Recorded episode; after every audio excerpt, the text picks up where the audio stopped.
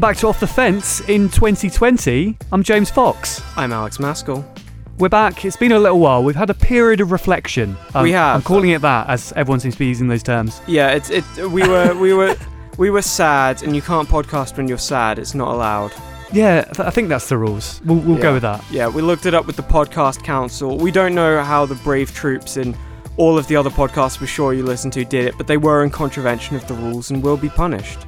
Some things have happened since we last put an episode out. There's not been loads that happened, okay, but there was the general election. We've not actually put out an episode since the general election. In fairness, we did try.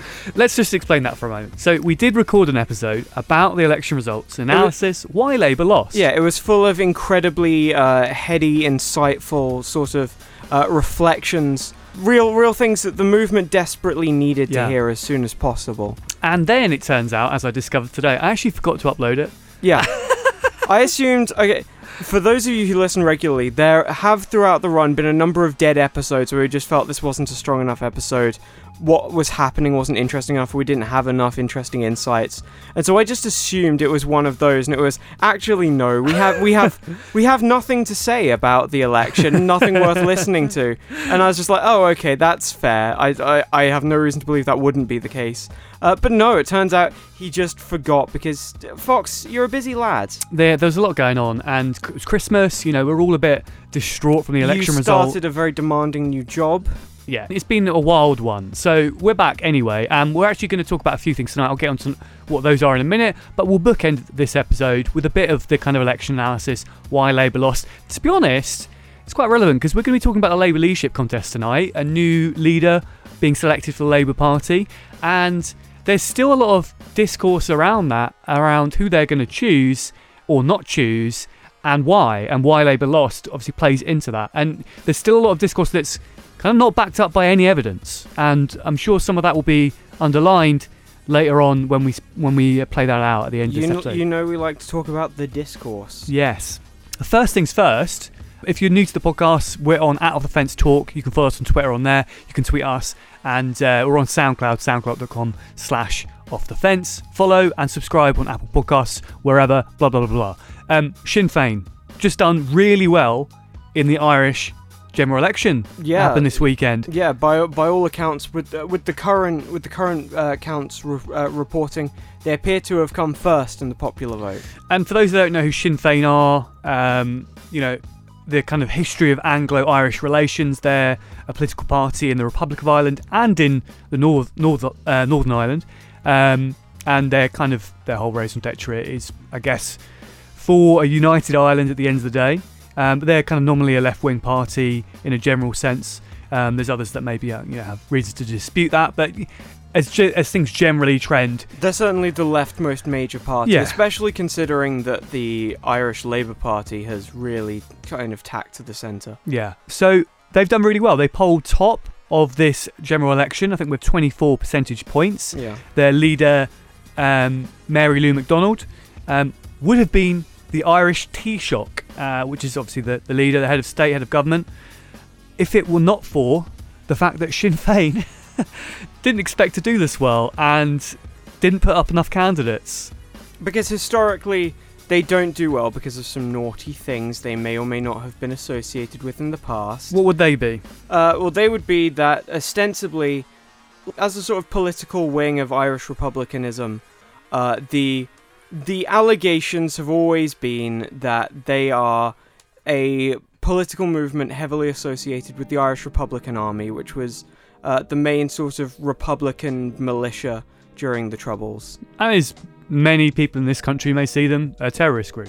Yes. Um, so because frankly like aside from anything else people have an insanely simplistic view of like what a terrorist group is where frankly they're usually uh, like militia movements that have paramilitary groups that have political wings it, it's in the same way that people say Hezbollah is a terrorist group. Well, Hezbollah is an entire political apparatus uh, with a paramilitary group that does partake in terroristic activities, but which also has like a political wing this sort of incredibly reductive thing, which largely comes from the fact that the um, like the war on terror and like as it's currently constituted was based around Al Qaeda, which is a relatively straightforwardly it's mostly just a militia and that militia is mostly just the paramilitary that does the terrorist activities where with a lot of other things it's just not like that or that simple And the, the Irish general election has just happened. Why is it important to people in Britain? Well, obviously, we share a land border with the country. It's a very close country. Just there's a long history of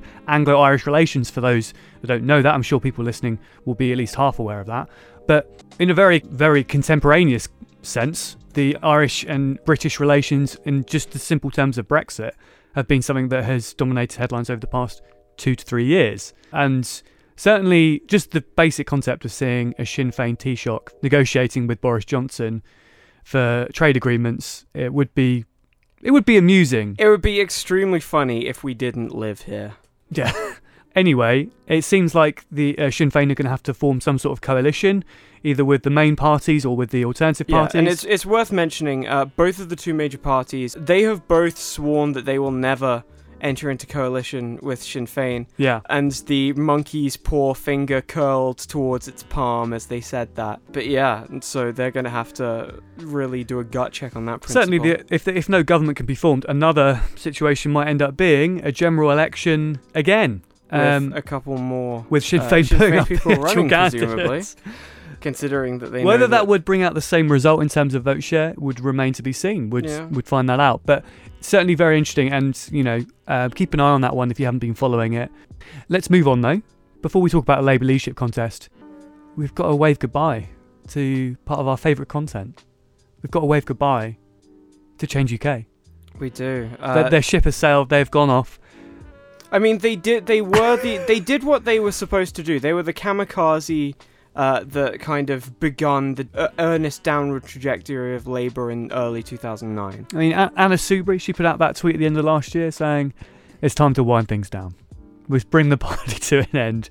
They collectively got 10,000 votes between the what five, Yeah. six candidates that ran in the general election. Yeah, no, it's it's they did it. They they changed the conversation from Labour will take some talking round on Brexit to Labour will not be talked around on Brexit. We need to leave and you need to follow us, which ended up causing Labour's polling to shrink continuously, like up until the moment that they committed to a second referendum. They did the kamikaze job they were supposed to, but they failed to form a second party. They failed to form a new party because none of them had any experience working in a small party and they were bad at it. That's at the answer to this. It's in your hands. Oh god, how much of that soundboard are you going to be able to retire? We're, we're going to have to get rid of that one now. It's done. Or maybe it'll carry on. Who knows? Maybe Um, Anna Soubry will continue to be a light in our lives for many years to come. Yeah, Joan Ryan too. Anyway, now that they're out of the way, uh, in the Labour leadership, there's like another. F- apparently, in the news headlines this weekend, there's another MP who uh, was briefing journalists saying there's another 50 MPs that are going to quit the party and do a two change to UK, um, Furious, Fast and Furious 2.0, whatever version of Change UK. Um, it's kind of like uh, Groundhog Day. We're we doing this all over again? Is this the same threat we've got that you're going to do this for another two years and then you know, oh, by the way, they're saying they'll do this if Rebecca Long Bailey, who's kind of like the left candidate, if she's elected leader, they're all going to quit. Because there's nothing these people hate more than the membership of the Labour Party, and God knows they don't want to be beholden to them. Yeah, yeah. Well, anyway, that's one of the candidates, Rebecca Long Bailey, um, endorsed by Momentum, Unite the Union. Um, she's the kind of like left of the party candidate. Uh, we've also got Lisa Nandy in the running. The candidate representing towns. Yes. And in some ways, some of the most right policies as well um, within the party spectrum. In some ways, anyway. She's very strange. Apparently, she's very capable. Like, there are people who, like, I know within Labour and, like, who speak quite highly of her as a politician, but the problem isn't towns. The problem is old people. There are more old people in towns than there are in cities. They lost old people. Yes. They didn't just lose towns. And as we'll come on to later in our election analysis, the kind of working class discussion, it's old people again. Yeah. Because it's not working class young people that Labour lost, it's working class old people. Yeah. And the constant in that situation is working class. The one that changes is age. Yeah. so, you know, towns and cities, it's, you know, same thing with age. Yeah, Lisa Nandy. We've also got Keir Starmer. He was the Brexit um, shadow secretary. Having a hard time of it right in the middle of the campaign right now. because Yeah, I mean his his mother-in-law has died, and for obvious reasons, he's suspended part of his campaigning for the next week or so, which you know, is understandable. Um, there will be some televised hustings between all of the candidates, including the last one, Emily Thornberry. Um, she is going to be in the running as well. All four of those candidates will be doing some televised debates. I think the first one of those is on Channel 4 towards the end of this month. Um, so, yeah, uh, I think about a week away today, actually. So, that's coming up pretty soon. And we're going to see some of the, the situation of the candidates. People are saying they're not kind of energized by a lot of the candidates, or any of them, really. I mean, I was really energized by this contest when I knew that Jess Phillips was going to run. She's now quit. But at least when she was in the running, we were like, we had some entertainment. We're actually seeing someone Yeah. struggle to actually talk about policy It turns when out- they're finally forced to. Yeah, it turns out uh, no one outside of the Times likes or wanted Jess Phillips, No. and no one outside of the Times like gave her what she needed in order to excel, which was an opportunity to stab her colleagues in the back. Outside of that context, when she was forced to have a personality of her own other than just gleeful vindictiveness, she really floundered. An absolute car crash of a candidacy. Actually ended far sooner than I realised it would. So, or could have predicted. But yeah, she's gone. But generally, yeah, I mean, how are you feeling about the four candidates? Because it seems like Keir Starmer is the favourite to win, and the only other one that has a chance is the left candidate, Rebecca Long Bailey.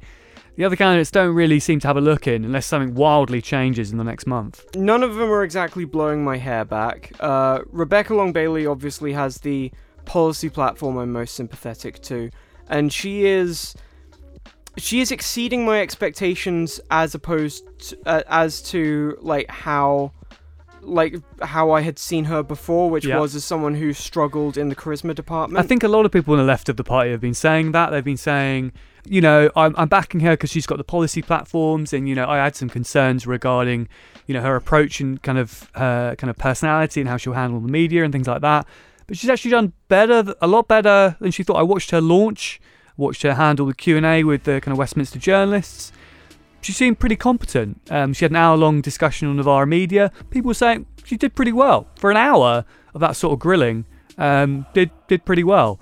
Like you say, I think she's kind of exceeding expectations in those regards. Whether or not it matters all the way that she'll actually be able to win, who knows? Um, yeah, I don't I don't know what her. uh, It, it's tricky because in order to like put someone as the leader of the Labour Party, you have to like. I don't know if there is enough of a critical mass behind her, yeah, and whatever you want to say, like Jeremy Corbyn did have more people behind him than she does right now because you know in a lot of ways the bench is looking a bit thin. Yeah, and it, it's gonna be it's gonna be you want to hope that like the next time around maybe a slightly better like party operator than jeremy corbyn will be able to navigate the sort of endless backstabbing coming from the labour right uh, i mean fingers crossed right I mean, the guy who's leading the pack at the moment, Keir Starmer. One of the th- reasons why he is put forward as the best candidate is that what I call the Joe Biden argument, which we'll come on to later why that's complete bullshit, but that he's essentially the most electable. yeah And, and, and we have to break this down. What, what what does this mean when you say Keir Starmer is the most electable? And people might answer that and go, oh, well, it means he's the most likely to be able to beat the Tories and get into government, and he's the most electable politician. Okay, well, why Yeah. is he the most electable? Give me some give me some characteristics. You know, what's he good at? What's he bad at? What, what's the things that's driving that electability? And more often than not, people can't really answer that. They're like, mm, well, well because the answer is he's is good at speaking Yeah. and he's uh he wears a suit. he's not that great at speaking Yeah, he's really not. He's actually quite boring to listen to. yeah he's like I mean, I'm sure he can be polished to be better. Is it, is it because he's a white man in a suit Yeah, with yeah. a good haircut? He's an authoritative-looking old, like older yeah, white and, guy. and it's not just because He's photogenic, it- it's not he's- just because he's white. It's not just because of this characteristic or that he's got a good haircut. But I, I, I get the impression it's- combined all those things, Yeah. people have this kind of view of what a prime minister should look like. yeah, he's what a serious uh, politician is supposed to look like, and that is obviously something that on the left we should be looking to challenge and deconstruct. But for whatever it's worth, a lot of people are still suckers for looking at uh, looking at someone on the TV and going, "Yes, there is someone who looks prime ministerial." Yeah. Um, so I mean, it looks like he, if he wins, it's going to be a move in a different direction for the party anyway. Certainly, he's tried to bill himself as the unifying candidate that's going to bring the left of the party and the right of the party together. Obviously, I don't. We will never know whether or not he actually is naive enough to mean that. Yeah. But that's an insane proposition. There, he's essentially he's a soft left candidate, right, from this kind of middle of the party like Lisa Nandy. but. Is with no doubt the right of the party see him as their candidate. Yeah, like there's no doubt about that. He's brought in lots of progress uh, people behind him. He's brought in lots, of Lots of Labour First people, Yeah. which is really troubling and because people that are literally out there to destroy the left of the party. Like that's not our words. They tweet these things. yeah, Uh, you know these sorts of people. Uh, you know his advisors, uh, Matthew Pound being one of them. The right see him as their candidate, and then the left are sitting here like, well, actually, you know, he's saying all these good policies. He's not really come under any scrutiny for any policies yet. He's not for open selection. He's not for this or that. He's not really had much from him so far in terms of like what policies are you going to do. People don't really know what Keir Starmer's going to do with the Labour Party. and his his latest thing is he's he's doing this big pay on to Labour councils, which is a big Labour First thing because a lot of people on Labour councils are entrenched Labour First people, but a lot of Labour councils fucking suck. They're just like openly sort of venal, uh, like deeply just f- deeply factional, uh, just entrenched and completely unaccountable. And they're the reason for a lot of the sort of ill will that has been fostered towards the Labour Party in a lot of traditional Labour Party areas. His pitch is so obviously to all the members of the Labour Party apparatus who were hostile to Corbyn yeah. before it is to the members. And he's just hoping that the membership, I think, is just worn down enough that they will go, oh, fine, we'll, we'll go for the guy who looks like what a prime minister is supposed to look like and hope he's as left wing as he intimates he is. Hmm. That contest will continue. The voting doesn't actually happen for at least another month, I think, sort of late March, early April. But let's talk about the other side of the Atlantic, right? A little bit more inspiring and hopeful. The Democratic primary to choose the candidate uh, for the Democratic nomination for American president that will go up against Trump later in the year through to the end in November and try and defeat him. And at the moment, this contest that's been going about a year, Bernie Sanders is doing really well. He seems to be the front runner. Yeah, he's pushed himself into that, and he, he kind of was the front runner beca- before he was the front runner, right? Because Joe Biden has been the front runner for a year or so. He's been at the top of the polls for about a year, Quite he- commandingly yeah. for a lot of it. but his support has been so soft throughout that. yeah, it was, it, was a mile wide and an inch deep. Yeah, and then and then suddenly, as the kind of contest actually began in earnest, it collapsed like a, a train hitting a brick wall. He's kind of falling away, and it could be the case that within the next two to three weeks he could drop out. You know, he's he's got wealthy donors are going a bit mad. Um, My understanding is he's, his campaign is largely out of money. yeah, and the billionaires seem to be moving to a different candidate who seems to be taking the moderate lane, And who is extremely happy to uh, take their money. take money from billionaires. Apparently, Pete Buttigieg. Yes, yes, I fucking hate this guy. Like, I was just kind of passively disgusted with him previously, but now that he's like actively beginning to gain some ground, like I, I'm now like, oh, this guy is like genuinely terrible and needs to be destroyed. What's interesting is that everyone else in the kind of democratic field of candidates seem to all all be fucking annoyed at him as well. Like Yeah. they all can see how like he's the fakest guy in America. They all hate him because he's he's Not just the people that are politically opposed to him, but essentially, you know, the debate on Friday night they had in New Hampshire. Biden and Klobuchar Yeah, have won back some real Yeah. goodwill for how nakedly they hate this little weasel. We should probably give a bio. This guy is a he's the kid of some uh, some longtime academics, including one of the leading scholars on Antonio Gramsci. His dad is like a serious Marxist theorist. He he grew up around Notre Dame College. He claims to be from uh, Indiana, from some like rural uh, middle of America heartland thing, but no, he grew up on a college campus. He's like an Ivy League elite from birth. Uh, anyway, he went to a range of private schools, then to Harvard, then directly into Mc, uh, McKinsey Consulting, which is a business consultancy firm. The one article uh, in the Atlantic this week laid out the decent case is responsible for basically destroying the middle class in America. Like they're the weaseliest, most amoral, uh, like business consulting firm like in the world, and their thing is that they hired the most elite people out of Harvard, like Harvard Business, Harvard Law, stuff like that. And so, um, having having done all that, and possibly also having been a CIA agent, this is the thing that comes up. Uh, he then got elected as the mayor of his small college town, in which he was apparently a mediocre mayor who is infamous for having a very contentious relationship to the uh, city's black population. Uh, then he stopped being the mayor. I think he went for a statewide race and ate shit. And now he's running for president, basically entirely on the grounds that he is the goodest good boy. And Hmm. th- I've been thinking about this a lot, and the best way I can put it is if we accept the framing that Bernie Sanders represents something called populism, if he is the populist Democratic candidate, then Pete Buttigieg is the elitist Democratic candidate. Yeah. If you believe that politics is a matter of finding the smartest good boy with the most gold stars from various elite institutions and going, oh, these elite institutions which we can definitely trust say that he's the best one, so we should let him rule us. And then you kind of sit back and let this sort of uh, Ubermensch rule over us. Uh, Mayor Pete is the guy who was basically formed in a lab to do that. And it's kind of, the more I look at this guy, Are you trying to say that he's a lab rat? quite yes that is exactly what i am saying uh, he's he is this sort of freakishly artificial concept like he is so obviously uh, imitating obama's Yeah. cadence and he's so amorphous on what he believes in and the policies that he has are so unrooted in any sort of guiding principle like he You could like understandably believe that he was like just a kind of really mediocre actor, like playing a candidate for Dem Democratic primary. Yeah, like absolutely.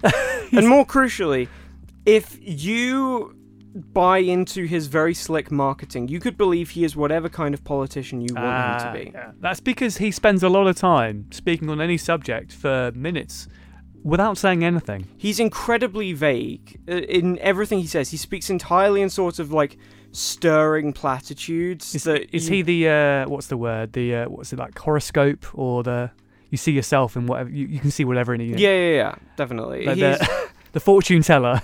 yeah, it, it, it's like he has a, a speechwriting staff full of just uh, people who weren't quite good enough for the Re- West Wing. Yeah. he's doing quite well as uh, Sanders has uh, dro- as uh, as Biden has dropped in the polls. Buttigieg appears to be kind of taking his place now. Buttigieg has some major problems, which is the young hate him. Black people don't trust Mayor Pete. Uh, like they don't trust him at, at all. And if you look at his record in South Bend, justifiably so. There was this. Uh, they're they're going for New Hampshire primaries at the moment, and at the um hustings for New Hampshire, he was asked about his record of, among other things, having been seen to have forced out the first black police chief of South Bend under false pretenses, claimed that he was under an external investigation, which he wasn't. Uh, basically, because this guy was recording colleagues of his uh, who were making like incredibly racist comments about him, you know, borderline white supremacy, and basically Mayor Pete's alleged to have hushed this up, fired this guy, this black police chief. He was asked about this, and he just went into this completely unrelated talk about systemic racism, systemic racism. Uh, he was asked about why why arrests of black people in South Bend skyrocketed during his time in office, and he ta- spoke a bunch of platitudes about systemic racism, clearly a term he has learned, Yeah. uh, and just didn't answer the question at all. And then when he was pushed for it further, he just kind of went, uh, "We we arrested more black people because we were going after gangs and drug dealers." And it's like, okay, you're literally just describing furthering systemic racism, just demonstrating that he has no understanding what these terms actually mean, or the part that he and sort of these pissant technocratic centrists play into these problems. So What's I- interesting about him, I think, is i at the moment in terms of the race, is that he's not just being attacked by the left candidates who are running in a different lane to him. He's being attacked by the fellow moderate candidates that are all coming out for him. So we had the debate where Amy Klobuchar, who's senator from Minnesota, went after him and you know called him out. We had the next day an ad that Joe Biden put out that was essentially Ah. calling him out pretty brutally. Yeah, just pointing out that he's just this small time mayor because they what they There's a- fundamentally get is he is a fraud. Yeah, and it's been a bunch of moments where he, he's risen in the polls after he kind of tied or maybe pretended he won in Iowa, the caucus that happened uh, Yeah, last week. The, first, contest. primary at the time of recording this still isn't resolved, Yeah. and it's looking like it might never be satisfactorily resolved. Yeah, and, and you know the situation from that essentially was kind of Bernie Sanders won, Pete Buttigieg won, or they kind of tied. It was it was quite ambiguous from the situation. People can read it however they wanted to, but essentially, but uh, Pete Buttigieg certainly tried to get a good gain out of it, and he's gotten some gains in the polls from it by making out that he won, and then A thing I've heard from a lot of people canvassing in New Hampshire, and this is just. Uh, this is just anecdotal, but the thing I've heard is apparently a lot of regular people do just take it as a given that he did win because he said he won. The Yeah. news network said he declared victory, so he must have won. Yeah, that's incredibly depressing. Um, but anyway, you know, he's had a good boost, and then the past few days in the run up to this vote, he's taken a few hits with the Joe Biden ad, with the debate, and then I think yesterday or last night there was this kind of meal or kind of speech where each candidate has a speech to this big audience with the, all the supporters for every candidate are in the audience, and people started chanting Wall Street Pete, Wall Street Pete, and he's like having to shout into the microphone over them. And it's a real awkward moment that it was like apparently like Gabbard supporters and Bernie supporters and you know a bunch of people were shouting Wall Street Pete. And there's all these hashtags now about Pete Buttigieg that have started appearing, and we've got Wall Street Pete as being one of them. We had Mayo Mayo Pete, mayonnaise Pete, or Ma- Mayo Cheat, Pete the Cheat, with the billionaires thing. After all the billionaires started circling around Pete Buttigieg, 40 billionaires Pete. We had some great clips of Bernie Sanders calling him out. You know, we've we've had a bit of this. The billionaires are actually getting very emotional. And it, it seems like he's becoming the billionaire establishment candidate, and he's probably going to comfortably take that lane at least for the next few primaries. Whether or not he can actually do any good in the national polls remains to be seen, but this all could collapse and become Bernie Sanders' race uh, ex- extremely easily within the next few weeks. It could. So, uh, South Carolina is going to be really difficult for him because that's kind of where Biden has been looking for an opportunity to justify himself. And uh, South Carolina, it's in the South. It has uh, the Democratic base there is very black, and black people don't trust Pete Buttigieg. So, like, black voters don't trust uh, Pete Buttigieg, and that's really, really going to be a problem for him there, and it's potentially going to prop up uh, Joe Biden more. we had this moment from the debate that I think encapsulates how strong Bernie is at the moment in terms of calling Pete Buttigieg out. Bernie's kind of really been the candidate who doesn't go after other candidates too much. He waits for them to attack him and then defends really strongly and is really good at doing that. This is one of the first times I've seen him like just off the bat just completely destroy someone and not only do that but then bring it back to his campaign and just do the whole kind of 40 seconds of just absolutely destroying Pete Buttigieg and bringing it back to his campaign and building something, you know, constructive. This was this really impressed me. This clip, anyway. Our campaign, and I am enormously proud of this. Unlike some of the folks up here, I don't have 40 billionaires, Pete, contributing to my campaign. Coming from the pharmaceutical industry, coming from Wall Street, and all the big money interests. What we do have is we have now over 6 million contributions from one and a half million people averaging $18.50 a contribution. That is unprecedented in the history of American politics.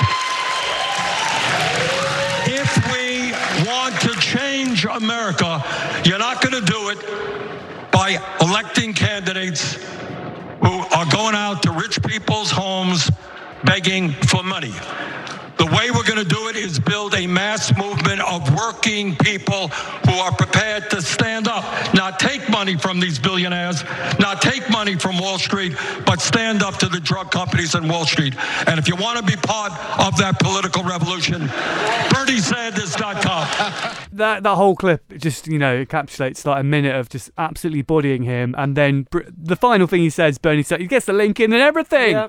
Bernie Sanders is a, aside from anything else, a really good politician, and that can't be understated. There is like a skill set here, like being better at the skills in that skill set does make you a better politician, and he is a really, really good politician.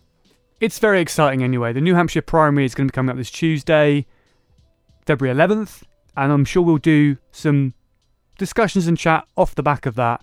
It could we could see finally some candidates drop out because we didn't have any candidates drop out after Iowa, which I found a bit surprising. Maybe because of the ambiguity of the race and the kind of complete cock up. Yeah, the lack of a real resolution did give a lot of people a lot of cover to stick around and basically go, well, no one really knows what happened But, but even like Michael Bennet from Colorado, like he's polling zero percent in every state and nationally. Yeah. Like he's just not like why are you in the race still? like yeah, why is Andrew Yang still there? But at least he's getting like two, three percent, and that's nothing. I But think he still got- something.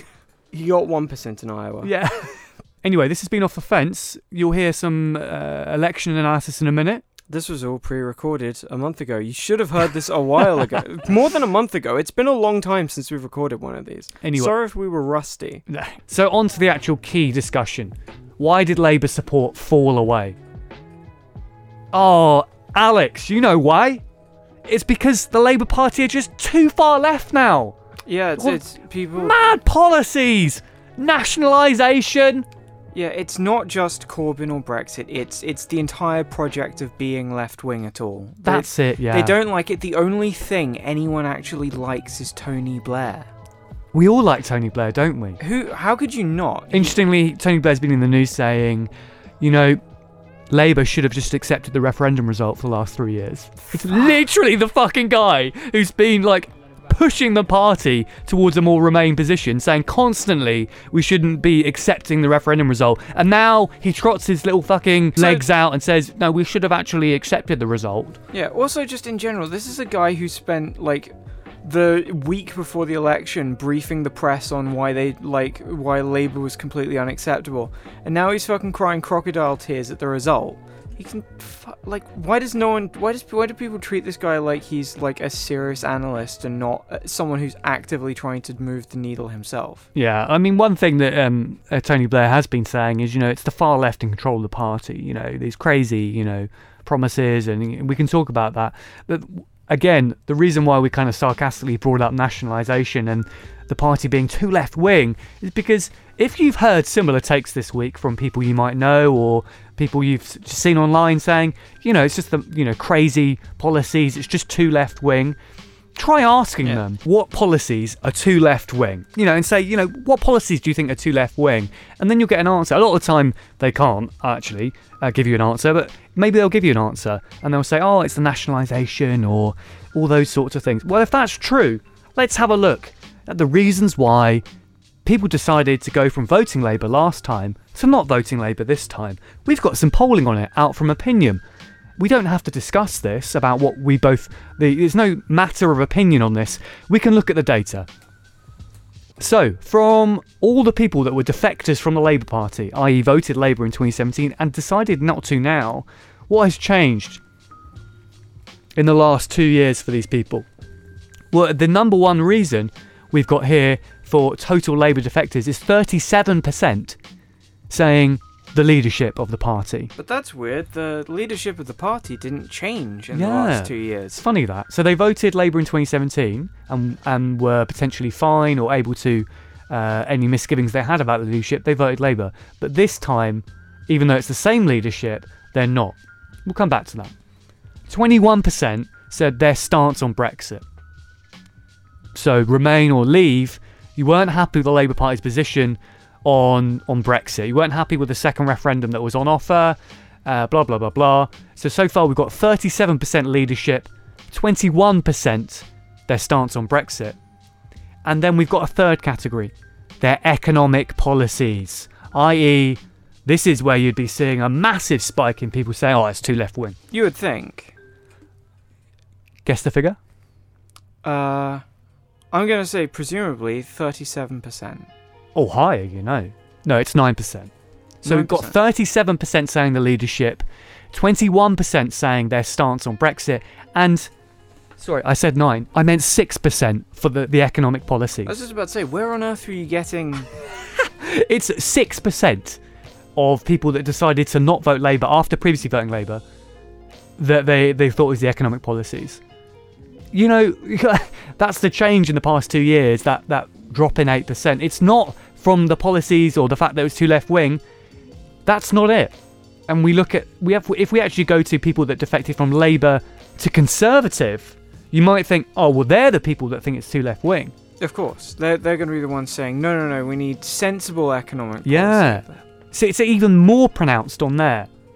Again, 6% say it's only because of their economic policies, but 31% say their stance on Brexit, and 45% say the leadership.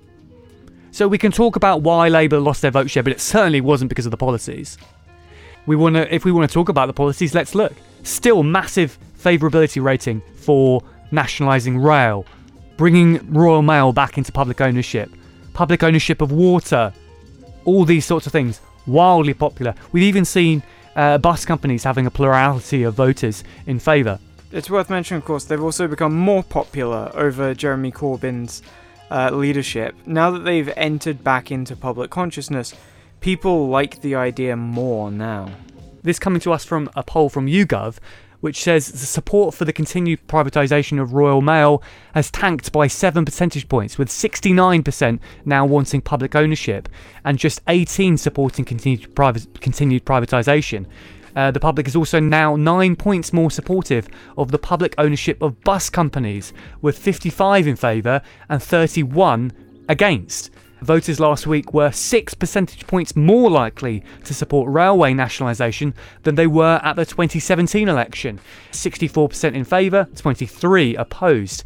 Support for water companies renationalisation also increased by the same amount, with 63% now in favour and 23% opposed. And all these policies that are popular, they're not only popular with Labour voters, Lib Dem voters, you poll Tory voters on these policies, they're in favour of them. Yeah, I mean that support for uh, yeah, that support for water companies, sixty-three percent.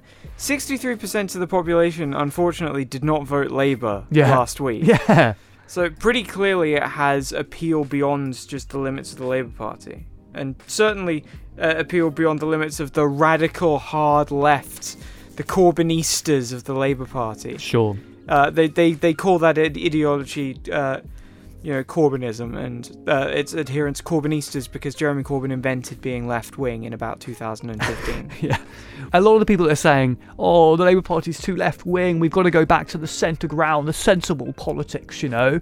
A lot of those people um, are saying that alongside, you know, the fact that uh, people didn't vote for the Labour Party because it's too left wing, even though there's no evidence to support that possible, as we just outlined. there's, there's also no evidence to suggest that the centre has any answers to the sort of damaging uh, trajectories that the Labour vote has been on, really consistently since 27, uh, since 1997. yeah. like consistently all of the sort of things that came to fruition last week have been in the pipeline pretty constantly uh, ever since Blair's first term and we've never seen any indication from the centre that they actually have meaningful answers for this. Yeah, it's a good point, actually. You know, if centre ground politics is what the country is, is, you know, just burning for, you know, and and for a Labour Party to come back to the centre, you'd presumably see, um, as it's been talked about over the last few years, the need for a new centrist party, or maybe the centrist party that already exists, the Lib Dems.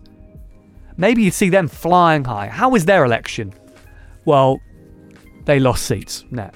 They gained three, but lost four. And not only did they lose net seats, they lost the seat of their fucking leader, Jo Swinson, who started the campaign by saying she could be- become Prime Minister. The leader whose fault it was that there was the election at this point in the first place because they decided, uh, along with the SNP, that now was the time to push for it. there was so much hubris coming from that party. They seemed to think that they were really connecting with the movement over the past sort of eight months, I think. Coming, and they had been a couple of months prior, but Yeah. that had all dissipated. but but a lot of it was, you know, defections across the summer from Tory Remainers and Labour Remainers, this sort of thing. Like, no one gives a fuck about defections. The average voter doesn't care that you gained eight eight Tories, you know, into their party. Um, yeah, sure, the eight Tories, but like the fact is that all those MPs gained their majorities on off the back of the Conservative and Labour parties, and lo and behold, not a single centrist defector retained their seats. Change UK decimated. All those new Lib Dem MPs that came from the Tories and Labour decimated. Not a single one gained their seat. All acting as splitter parties. It's just the hubris that they had coming out of the Euros, and I think the, the, that hubris was, you know, encapsulated not in the fact that she thought she could become prime minister, but directly in that policy of saying we're going to revoke Article 50. But Fox, the electorate during the European elections is so predictive of the uh, the voter turnout of generals. That's why we saw the Brexit Party win. this is the thing, you know, the Euro election that we saw in, in May was touted by the Lib Dems as, you know, we beat the Labour Party and the Conservatives. Yeah, but who didn't you beat, Jo Swinson?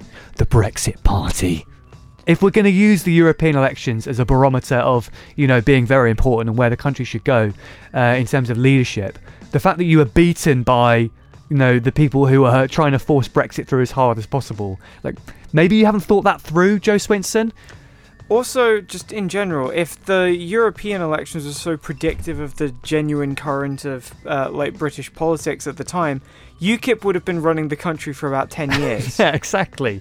Let's talk a bit more about. Let's get back onto the core discussion about Labour losing their vote share.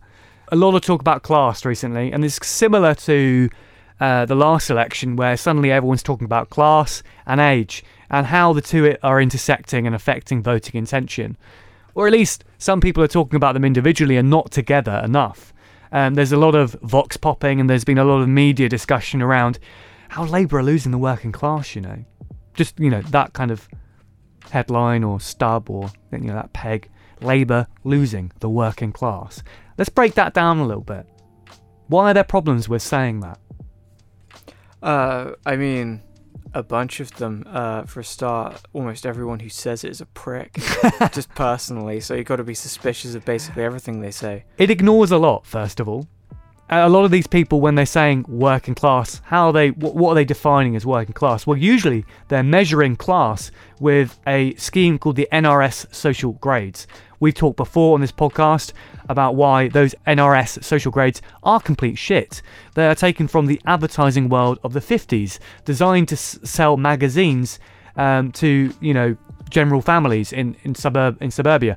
They've been pointed out by Abi Wilkinson in a piece for Bella Caledonia that we've uh, cited before, and recently eh, by Ash Sarkar in this Guardian piece. Why they are not a very useful. They're not a modern way of measuring class whatsoever. They're completely disconnected from the modern world of work and wealth.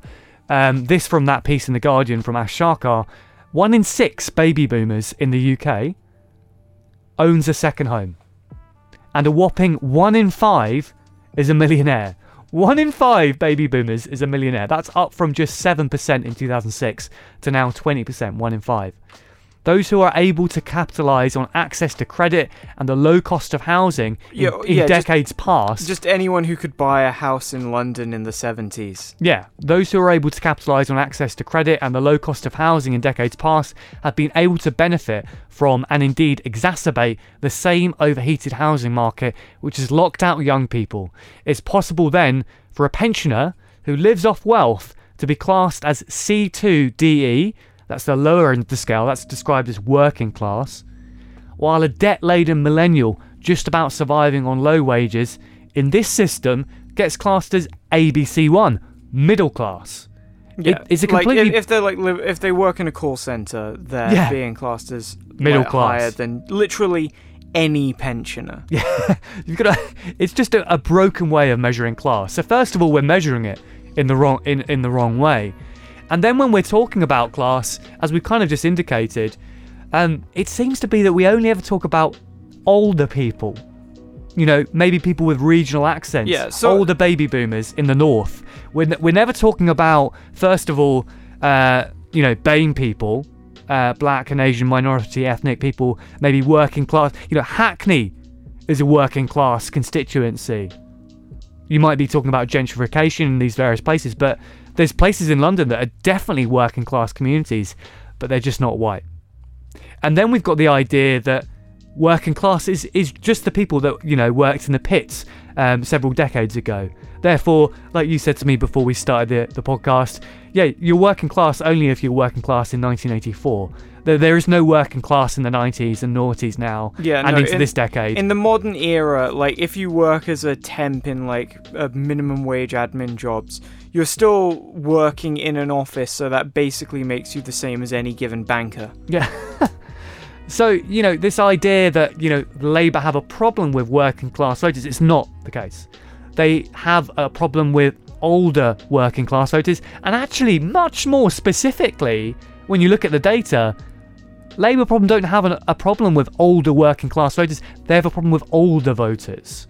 Just in the same way the Conservatives have a massive problem with younger voters, except it's less electorally um, consequential for the Tories because younger people don't turn out to vote as much as older people always seem to. So, you know, young working class people are flocking to the Labour Party when they are voting, or if they're not, it's it's apathy, and they're certainly what they're not doing is voting Tory. James Meadway, the economist, described this: the younger you are in Britain today, the more likely you are to be working class by any useful definition. Lower and falling wages, insecure work, and no assets owned. The analysis that Ash Sarkar uh, referenced in that Guardian opinion piece earlier actually comes from the asset management company um, Netwealth. And there's some more statistics for that I think are relevant here. The wealth of the youngest group, aged 25 to 34, bang in the middle of millennials there, the wealth of that youngest group remained just above £60,000.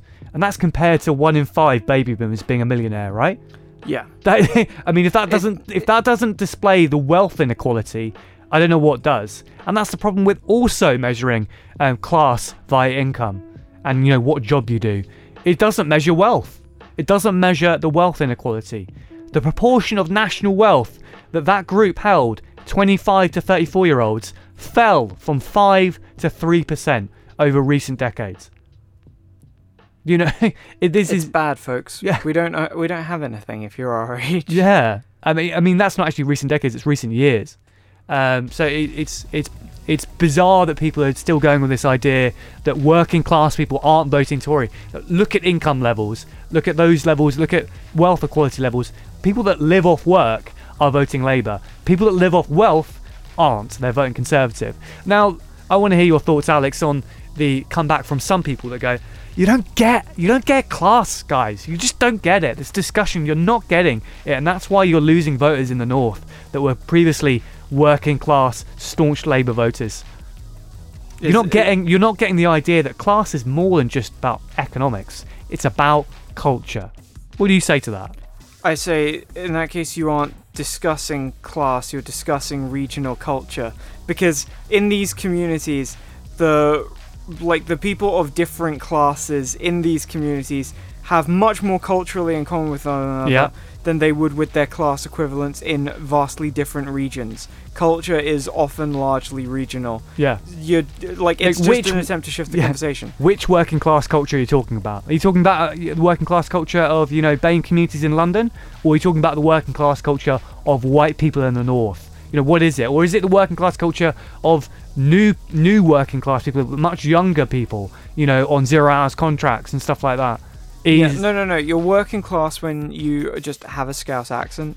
That, Ah, it's all about the all- accent, isn't it? That's yeah. all being working class. Yeah. If you have an accent that gets politely referred to as regional, that's when you know that you're working class. That's the only definition. Jesus Christ. So it's also the way that um, people seem to just like bring back to the fact that Le- Jess Phillips is, you know, apparently working class. When you look at her history and you know where she's come from in terms of her background, it's definitely not working class. No, Laura Laura Kuenssberg is in fact not an elite because she Oh, comes yeah, from Scotland. She's got a thick Glaswegian accent, as it was Yeah. described in the Times interview. no, she she went She's like she's like the posh, one of the most posh like Scottish people outside of Michael Gove that you've ever heard. yeah. Rather than going to Oxbridge, she merely went to the most elite Scottish university. She's basically wearing a flat cap at all times. Jesus Christ. We're going to talk a little bit more about why the Labour Party vote share collapsed. We've kind of talked about it a little bit so far, but it really needs, you know, grabbing the bull of the horns. Yeah, like we, we discussed the ways in which it collapsed, but now we're going to get into our theories as to why. Yeah. So the, the main things we've got there were saying people moved away because of the leadership and Yeah. also because of the Brexit policy. The vast majority, it was like 6% were saying the manifesto. It's worth mentioning that uh, YouGov polling uh, in back in January uh, did seem to find that the reasons people disliked the leadership were predominantly Brexit based. Yeah, I mean, there was a whole host of reasons. Um, mainly around Brexit. It was almost all around Brexit and then a few other issues. Yeah, Brexit, general or other. Uh, the perception that he was indecisive or not putting through views strongly, which they don't mark as being directly Brexit related, but, But that you- does yeah, th- you- that sounds very Brexity. Uh, that's fourteen percent. Uh, not taking a position or being weak on Brexit was 13%. So those are the top three. So 16, 14, and 13% there. 7% uh, disliking him for not having more of a dialogue with Theresa May or other politicians. Uh, 6% saying that he was to leave. 3% saying he was to remain. Uh, you know, that's. And, and what's the figure for like uh, manifesto policies, policies to left wing? Uh, manifesto policies or policies to left wing. 6%. Weird how that number keeps coming up. Very small, that, yeah. yeah, yeah, that's that's almost like it's not actually a huge concern. So, yeah, especially when the policies are all popular. Yeah, anyway, f- off from that, the leadership seemed to be that the idea, you know, specifically Jeremy Corbyn, Um, whatever it was. And to be honest, I mean, on the doorstep, it seemed hearing from a lot of people, and uh, a lot of the things that people were saying about Jeremy Corbyn seemed to be media distortions, lies. You know, we can talk about that. It, it's it's in the past now. After Yeah. the fact, whether or not they were true, people thought them. The real thing that any 2019 uh, explanation has to be able to do is also explain what happened in 2017 because they're obviously wildly contrasting things, and so Yeah, definitely. like so much of what people have been saying just assumes 2017 and the huge period after it really only stopping in February this year uh, where Labour was highly competitive for uh, like in polling most most of the takes you see just doesn't don't take uh, account for that at all it's almost like it never happened Yeah, there's been a lot of takes out there that are just like, yeah, 2017 never happened. Yeah. Labour Party under Corbyn never got 40% of the yeah, vote the, share. the idea that Labour under Corbyn was always inherently unelectable, which just doesn't stand up to yeah. the data that we have. and, tho- and those people, on- when you cite that, will probably go, yeah, but Labour didn't win that election. They still weren't elected. Yeah, but like, e- even then, that still doesn't explain one why they're who gained the most out of that election? Yeah, who gained the most and who was in the lead after in the polls after that election? It was the Labour Party Yeah. under Jeremy Corbyn. The more general point is that this time around, the lead because the leadership faced like low approval ratings last time, but I think that the approval ratings, aside from just being simply lower this time, spoke to a different kind of disapproval. Where before the the narrative was Jeremy Corbyn can't win, he's dismissible, he's just yeah, he kind of wound up there by mistake and he shouldn't be taken seriously. And so when people heard him and quite liked him, they could be won over. And so his his favorables changed quite drastically over the course of the election. Uh, whereas this time, the narrative had switched quite considerably, and it was, and really, we kind of have to eat crow here. This this was a thing that was kind of first really put out there uh, with the Change UK split. The idea that Jeremy Corbyn shouldn't be prime minister, that he's a bad person who believes things you don't agree with, uh, won't support the causes that are important to you, Yeah. so on and so forth. And I think that that was something that the left didn't really pick up on, um, because you know we saw disapproval ratings being low, and we went, okay, well, dis- the disapproval ratings were low last time. He'll be able to win them over enough with the policies because the policies worked last time, and the difference in kind of what kind of disapproval yeah, it was yeah, yeah. was something we didn't pick up on. And also, frankly, our very shallow bench meant that even if we had realized, oh, Corbyn has become toxic, and I think that needs to be stressed, he became toxic. he was not always toxic. He was not always unelectable. Like you can look at the figures and see that, like in consistently high polling, that that clearly isn't the case. In the last, really, like we say, since February, he became toxic, and I think people didn't appreciate the change in kind of opinion that was happening there. Uh, and like like I say, they also didn't really have someone else on the bench who could take over at the point where if they had recognized it, they would have been able to do something about it. Like who would you have subbed in at the point where they subbed in, um, like the, where they switched out Yeah, Theresa yeah. May for Boris Johnson? And and also on the, on the front of saying you know Jeremy Corbyn, the leadership was the key thing that uh, pushed people off from voting Labour. And some other people were saying, well, you know, Brexit was the key issue, and then those people are saying, no, it wasn't. You know, ignoring the fact that Jeremy Corbyn was unpopular. To be honest, the two were really wrapped up in together. yeah, and the the f- idea that the two are separable is just a, a convenient political So, so anyone telling you that Jeremy Corbyn's the reason why the Labour Party lost the election, I mean, there's, there's truth to that. Oh, anyone also saying that it was actually the Brexit reason? Yeah, there are a lot of people positioning it as really the only reason, Yeah. as though in isolation from Bre- as, as though well, as though the idea can be isolated from Brexit. there's things about Jeremy Corbyn that people didn't like that had nothing to do with Brexit, fine, but the, his position within the Brexit spectrum that had become more divided since 2017. The you know the the Brexit divisions within the country were not so divided in 2017. No, it wasn't nearly as polarized. The Remainers hadn't kind of coalesced around the idea that they would just outright oppose the idea that the referendum was legitimate.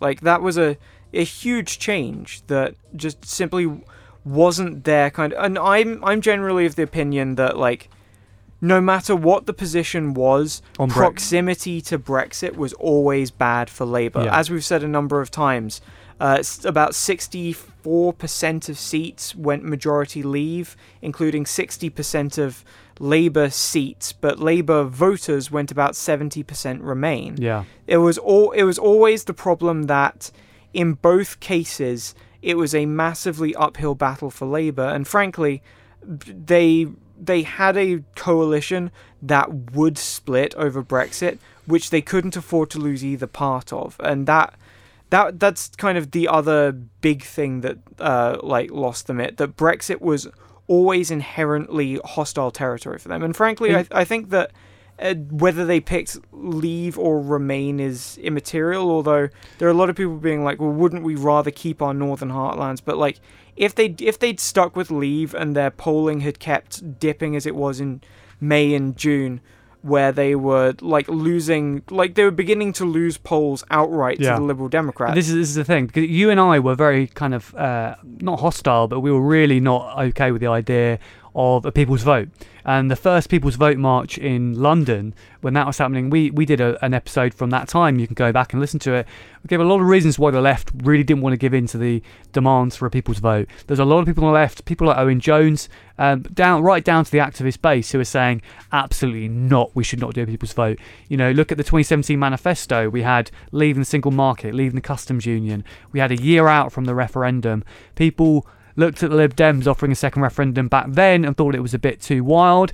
And then as things went on and we get the People's Vote marches happening in London, we were still pretty resistant to it. The Yeah. Labour leadership were resistant to it. A lot on the left were resistant to it, saying no, we should we should really try and respect the referendum, a soft Brexit or something like that. But also, it's worth mentioning for a long time, a lot of Remainers thought that Labour would eventually transition Yeah. because obviously that's what most of the membership like wanted. That's what most Labour voters wanted. And again, the idea that they could afford to lose Leavers was always incorrect. But the idea that they could have afforded to lose Remainers by That's sticking with a Leave position is also fictitious. That's the thing. So we, we were resistant to the idea of a second referendum all that time, and like I said, lots of other people on the left were. And and look, so, some of those people are now saying that if we ditched a second referendum and carried on with that, we'd have a better result and we would have kept the heartlands. And like you say, you know, we could have lost in a completely different way, perhaps even more. And you see the Lib Dems doing much higher on the, on twenty percent or something like that. So I think, like you said, there's no there was no good way for the Labour Party on Brexit in terms of just if it's if it's that prominent in the in the election, you know, it's, it's going to be that much more difficult. And with all the other factors playing in, it's it, that that's kind of the reason why Labour lost so many votes. Yeah, it's not the position, it's proximity to Brexit at all. And I think that there's there are a lot of takes I've seen going around suggesting that like there was a choice between losing southern seats or losing northern seats and that they should have picked one or the other. I don't think that if Labour had stuck to their guns and started to consistently lose to the Liberal Democrats, that would have been an ideal uh, environment for them to be keeping the North. I think the idea that you could choose one or the other is not true. Frankly, like the South is where the media is, the South is where the you know uh, opinions of the people there get massively amplified into a part that you know generates a lot of people's political ideas rather than just displaying or responding to them the idea that like you could just exchange one for the other and that we should have done so one way or the other. Is it, it's a popular thing i've seen going around and like you know if if it helps absolutely use this line of logic to make remainers feel bad. But like it it I I'm completely unconvinced by the idea that a like just sticking with leave would have been a better electoral strategy. Let's talk about the 2019 manifesto as well, because like we said, a lot of the policies are really popular. Or maybe maybe the the campaign in general. Because, yeah, I mean the, the the manifesto was a little bit less focused. It seemed this time compared to 2017. Well, Like, yeah. 2017 was tuition fees, um, you know, renationalisation, boom, boom, boom. It was, you know, the messaging was really clear. Now it was either the manifesto had too many policies in it that were all, you know, had their own merits and were all achievable, costed, blah blah blah. But it's the, kind of like the overload. Yeah. And just by pure kind of bullet points, there's only so many bullet points, regardless of how costed they are, people can sort of take. And maybe some of the messaging on the manifesto this time was just a bit too blurry because there was just kind of quantity. Yeah, there was also like last time the press was extremely insistent on the idea of talking about Labour's policies Yeah. because they thought it would embarrass them. Yeah. They thought that people would go and go, nationalising the trains, not in my England. And in fact, they ended up amplifying what were quite popular policies. Yeah. But I also think that uh another major factor is because people didn't li- like actively disliked Corbyn this time as opposed to just being largely dismissive of him. Uh, they were less willing to entertain the idea that he should be trusted to do these things. He was the program that they laid out this time around was more ambitious, and people were less willing to trust him. And I think that that was a major factor in why the manifesto didn't go over as well as it could have because people weren't willing to entertain the idea that this guy they didn't like would be able to help them that much. One policy we probably won't be seeing come back potentially The is second referendum. yeah, that true. Uh, is the broadband for the many one, and we did a whole episode on this about the merits of it and why it was actually a really good policy. But the reason why I say it probably won't come back is I just think communication wise and messaging for that is so difficult because Yeah. I spoke to someone recently, right, who was like, "Yeah, didn't they want to nationalize the internet?" And it was like. Whoa, that's definitely not the policy. Yeah, no. And then they were like, oh, they wanted to buy B- buy BT, right? It's like, well, no, actually, they wanted to nationalise the OpenReach infrastructure that BT own at the moment, and and and it's at that point where it's like, it's just too nuanced. And like, But how do you do the messaging of that policy and make it, you know? Uh, sell itself, and it's not a bad policy. Like if you break it down, if you listen to the episode that we did, and you actually look at it in detail, um, it you know it, it makes sense. It hits all the right beats, and it shows itself to be you know a policy that's good on m- multiple fronts. But what's also weird about that one is when you explain it more, people actually like the policy less. That that's a that's a kind of interesting outcome of a lot of the polling that they did over the policies of this. Um, I I forg- it was either uh, Delta Poll or YouGov who did the polling I'm thinking of that uh, Lefty Stats did. I when the public was polled about their policies and whether or not they approved, the absolute lowest one and the most opposed one, I believe, was uh, the second referendum, which should have been a harbinger of things to come. but the second most, the second least popular one was the fully explained internet policy. People were very intimidated by the idea of nationalizing OpenReach. I guess people are more comfortable with the idea of nationalization where it when it's a thing that they deem as being essential or being, I guess, something that has been nationalized before and that they can think of within the context of things Britain nationally owns. But a lot of people seem to be very resistant to it with the internet one specifically. Yeah. It's the type of thing they could have kind of maybe rolled out a year or two into a government. Yeah. Anyway, let's let's leave things there. This has been off the fence. If you've enjoyed listening to this podcast, thank you. You can subscribe on Apple Podcasts. You can follow on SoundCloud. If you're an Android, that might be easier. We've got Stitcher, Podbean, Google Podcasts. You can you can subscribe on there. Um, yeah, and follow us on Twitter at Off the Fence Talk. We'll be on there. I've been James Fox. I'm Alex Maskell. Cheers.